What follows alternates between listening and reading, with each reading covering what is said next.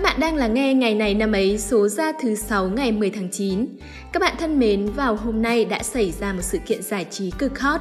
Cụ thể, vào đúng 11 giờ hôm nay ngày 10 tháng 9 theo giờ Việt Nam, Lisa nhóm Blackpink đã chính thức ra mắt sản phẩm solo đầu tiên với single album La Lisa và MV ca khúc chủ đề cùng tên.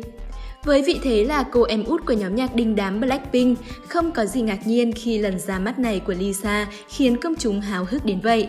Điều người ta quan tâm không phải là liệu MV có được đón nhận hay không, mà là sự đón nhận đó sẽ khủng đến cỡ nào. Không nằm ngoài kỳ vọng, lượt xem công chiếu hiển thị của MV La Lisa đạt đến mức 1,1 triệu lượt. Sau hơn 4 giờ phát sóng, MV đã đạt số lượt view cực ấn tượng, đó là hơn 22 triệu view. Những con số luôn luôn biết nói và nhìn vào con số mình vừa liệt kê ở trên, chúng ta đều đủ hiểu sức hút của búp bê lai mạnh mẽ đến thế nào. Trong sản phẩm lần này, Lisa đặc biệt chú ý mang nhiều nét đặc trưng của quê hương Thái Lan vào. Trong đó, nổi bật nhất phải kể đến những trang phục đậm chất Thái cực đẹp mắt mà cô diện trong MV, đảm bảo sẽ khiến người xem mãn nhãn. Hy vọng thông tin mình vừa cung cấp sẽ giúp các bạn có thêm lựa chọn giải trí cho dịp cuối tuần. Còn bây giờ thì chúng ta sẽ cùng đến với những phần tiếp theo.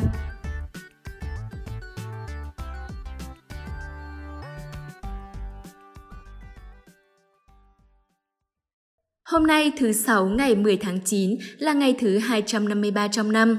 Chúc mừng sinh nhật tất cả các bạn có ngày sinh trong hôm nay. Chúc các bạn gặp nhiều may mắn trong tuổi mới để mọi ước mơ sẽ sớm thành hiện thực.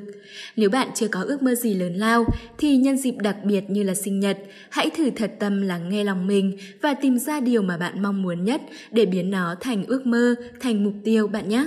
Khi cuộc sống có ước mơ, ta sẽ có thêm động lực và lý do để luôn cố gắng mỗi ngày. Còn bây giờ, tiếp theo chương trình, mời các bạn hãy cùng lắng nghe một câu danh ngôn để cảm thấy thêm yêu đời, yêu người và yêu chính bản thân mình nhé. Và phần nội dung này được trình bày bởi MC Hoài Linh.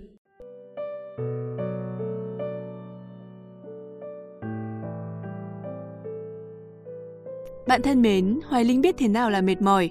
Đó không đơn thuần chỉ là cảm giác vật lý, nó chính là cảm xúc. Thế giới mà chúng ta đang sống khiến cho chúng ta kiệt sức, những mối lo lắng, những sự nghi ngại, những cách mà con người ta vô ơn và bạc bẽo khiến cho chúng ta chùn bước, níu giữ tất thảy mọi cố gắng của chúng ta. Bạn và Linh, chúng ta ai cũng đang sống trong một thế giới như thế. Chúng ta mệt mỏi vì yêu thương quá nhiều, chăm sóc quá nhiều. Chúng ta kiệt quệ cả về thân xác lẫn tâm hồn bởi vì thế giới này là một thế giới chỉ biết đón nhận mà không biết đền đáp. Chúng ta mệt mỏi vì mất phương hướng, mệt mỏi vì màu xám đang dần tô đậm cuộc đời của chúng ta.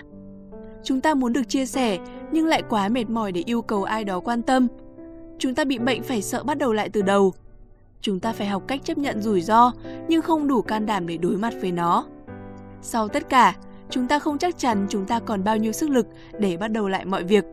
Chúng ta đều nghĩ rằng mình gặp phải vấn đề tồi tệ này, cô đơn giữa bao người khác, nhưng sự thật là chúng ta, bạn và tôi đang mệt mỏi lẫn nhau trong trò chơi mà thế giới này đang quay cuồng vì nó.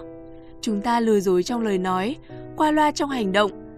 Chúng ta không hề mong muốn bản thân mình như thế, không muốn đóng vai phản diện trong thế giới này, nhưng chúng ta phải tự lòng bảo vệ, bảo vệ bản thân chúng ta. Và vô tình thì chúng ta đã xây dựng nên một chúng ta rất khác. Không phải là chúng ta tốt đẹp trước đây. Khi con người đối xử với nhau bằng những toan tính, những lừa lọc thì tự khắc tất cả cùng mệt mỏi. Nhưng bạn ơi, ta thử cố gắng thêm một lần nữa với tất cả niềm tin, sự hy vọng và cảm xúc tích cực của mình. Những nỗ lực trước đây đã khiến bạn mệt mỏi, nhưng chúng ta đã đi gần đến cái đích cuối cùng rồi. Hãy tiếp tục con đường giang dở đó, dù có bất kỳ chuyện gì ngăn cản bước chân của chúng ta.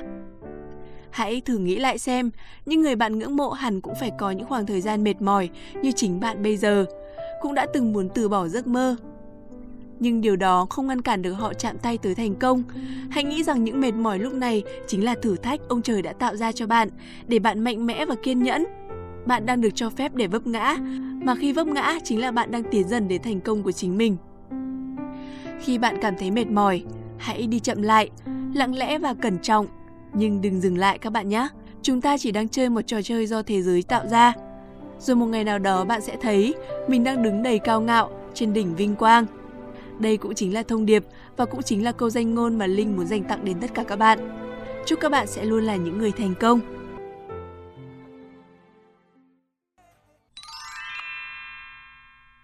Đến với phần cuối của chương trình, chúng ta sẽ cùng hai MC tìm hiểu xem ngày hôm nay của những năm về trước đã có sự kiện quan trọng nào diễn ra nhé.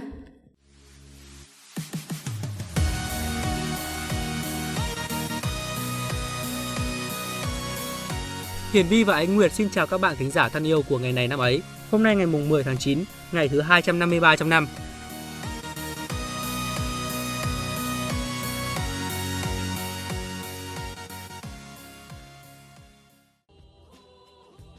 Ngày mùng 10 tháng 9 năm 1385 là ngày sinh của vua Lê Thái Tổ tức Lê Lợi, vị hoàng đế đầu tiên của nhà hậu Lê, triều đại lâu nhất trong lịch sử Việt Nam. Ông trị vì từ năm 1428 đến khi qua đời và sử dụng niên hiệu là Thuận Thiên. Lê Lợi xuất thân trong một gia đình quân trưởng ở Thanh Hóa, trưởng thành trong thời kỳ nhà Minh đô hộ nước Việt. Năm 1418, Lê Lợi tổ chức cuộc khởi nghĩa Lam Sơn chống lại quân đội chiếm đóng. Dưới sự lãnh đạo của ông, nghĩa quân sau 10 năm chiến đấu gian khổ đã đánh bại quân Minh và giành lại độc lập cho người Việt. Mùa xuân năm 1428, Lê Lợi lên ngôi hoàng đế, sáng lập nhà Lê Sơ và khôi phục quốc hiệu Đại Việt. Bản Bình Ngô Đại Cáo do Nguyễn Trãi soạn thảo được coi là bản tuyên ngôn độc lập thứ hai của nước ta sau bài thơ thần sông núi nước Nam. Lê Thái Tổ cũng là nhân vật trong truyền thuyết Hồ Gươm, một sự tích trong dân gian Việt Nam, kể lại quá trình ông có được thanh kiếm thần, tương truyền được thần nhân ban xuống để giúp ông chống lại quân đội nhà Minh.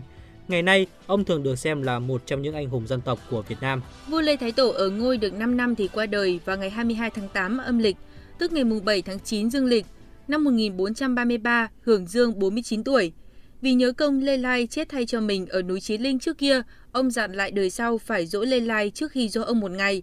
Bởi thế đời sau truyền lại câu 21 Lê Lai, 22 Lê Lợi.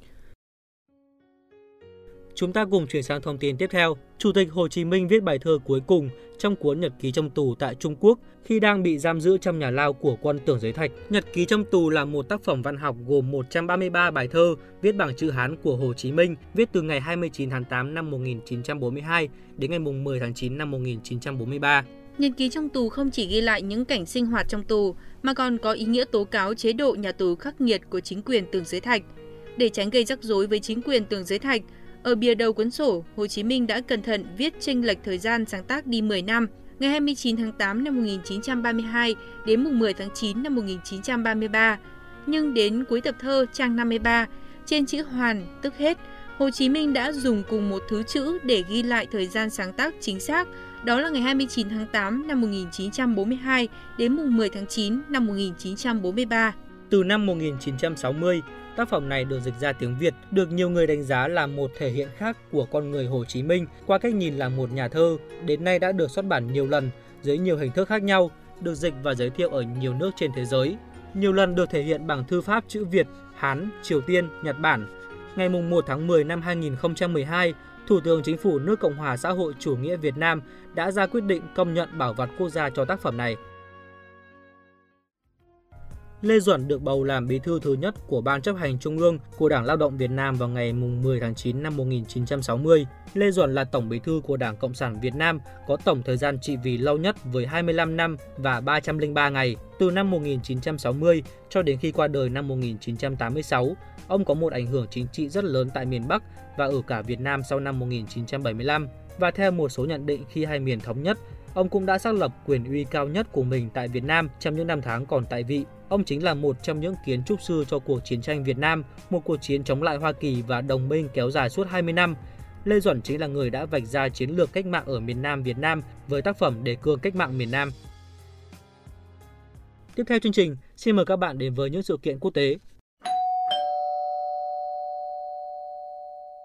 Hoàng đế đầu tiên trong lịch sử Trung Quốc Tần Thủy Hoàng mất ngày 10 tháng 9 năm 210 trước công nguyên. Ông tên thật là Doanh Chính, hay còn có tên gọi khác là Triệu Chính. Ông là vị vua thứ 36 của nước Tần ở Trung Quốc, đồng thời là hoàng đế đầu tiên của Trung Quốc thống nhất vào năm 221 trước công nguyên, sau khi tiêu diệt các nước chư hầu. Tần Thủy Hoàng là một nhân vật quan trọng trong lịch sử Trung Quốc, mở ra gần hai thiên niên kỷ của hoàng gia cai trị Trung Quốc.